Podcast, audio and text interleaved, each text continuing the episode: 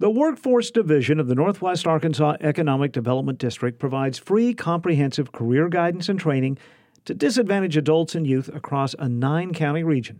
As Ozarks at Large's Jacqueline Froelich reports, the federally funded agency is seeking qualified applicants. Patty Methvin is Workforce Administrative Director for the Northwest Arkansas Economic Development District, headquartered in Harrison. She oversees a staff of seventeen, which include career advisors across four offices, to implement the Workforce Innovation Opportunities Act grants program, funded by the U S Department of Labor. The program targets a specific demographic. They're adult, dislocated worker, and youth grants. Um, very specific on eligibility. Um, you have to have a barrier to employment.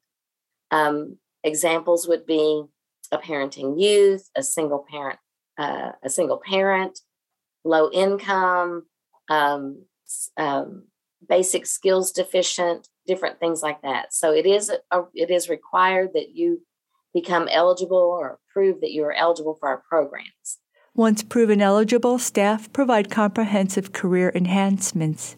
We can help with scholarships for training. So if we can prove the need, we can uh, help maybe with some rent or some gas or computers or internet. Now, that's not a given. It has to be proven. We have to show the need and scholarships for actual training. We do the work experience program, where we actually get them a job. We work with employers. It's wonderful for our employers because they get a free employee. We pay them to work for six months or a certain period of time. They're able to get the experience they need, and then the employer gets the work done um, that they need. Workforce Innovation Opportunity Act grants facilitate on-the-job training as well. They become employees Um, of the of the company, and then we are able to reimburse a certain percentage back to the company for the first little bit while they work, while they learn the job that they're trying to do. So it helps the employer not have all the expense while maybe that employee is not as productive as they, as they hopefully will become for that first little bit, and gives them the opportunity to get them trained and um, give them the skills they need. I wanted to get more experience in being, like having a job before I moved off to college this year. Workforce Innovation Opportunity Act grantee Remington McGuire is seventeen and a senior at West Fork High School. She worked as a veterinarian tech at Smithers Animal Hospital in West Fork for five months last year, paid through the workforce program at no cost to the clinic. I helped make sure the clinic was clean and everything was going correctly. So I helped clean the kennels, and I walked the dogs, and I monitored surgeries. And it was such a fun experience. I made friends. McGuire will be awarded a Workforce Development Certificate of Completion upon graduation, she says. I was super excited. I mean, at first I was nervous to see what it was like, but once I got there, I knew exact that's exactly what I wanted to do. And it, they also helped me get into the college that I wanted to, and it was just amazing. Which college are you attending, please? Oklahoma State University in Stillwater. She'll practice in Northwest Arkansas, of course. Workforce Development also offers registered apprenticeships where candidates attend classes and obtain hands-on training in trades such as industrial electrical maintenance, I T systems, certified nursing assistants, and turf management. Patty Methvin says workforce development training staff collaborate with Arkansas State University, University of Arkansas, Northwest Arkansas Community College to set up distance learning, especially during the pandemic. The thought process was you're laid off from an industry for four weeks.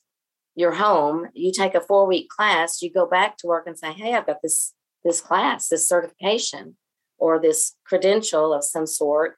And maybe that helps you get a leg up once you go back to work. According to the U S Bureau of Labor Statistics, late last year, four point five million workers quit their jobs, three percent of the workforce, a trend referred to as the Great Resignation. As the pandemic drags into a third year, workers who are quitting cite inadequate pay, high child care costs and housing costs, and unsafe working conditions. Methvin says such workers can apply to workforce development to upskill or train for higher paying, more fulfilling jobs. Again, they have to qualify, you know, so they, they'd have to be low income or basic skills deficient or some of the other ways that um, they can show barriers to employment. So if they've just recently quit a good job, they might not be eligible. At, at, but let me say this. If you think you might be eligible or you want to see if you're eligible, please call our offices, eight seven zero, seven four one, five four zero four, and they can direct you to the office that you'll need. So if you're a participant living in Rogers, you'd need to talk to a career advisor in Rogers, or if you were in Mountain Home.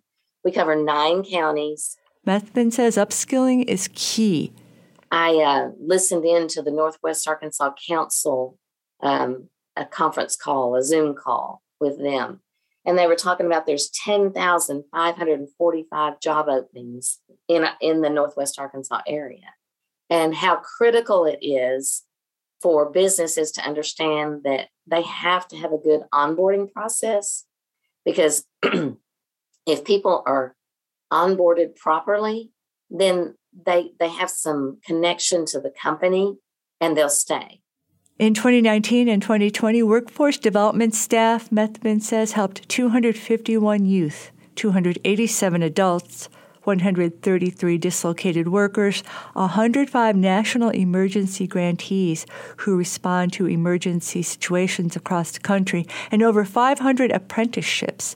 The program investing nearly three million dollars over two years into Northwest Arkansas regional economy. For Ozarks at Large, I'm Jacqueline Froelich.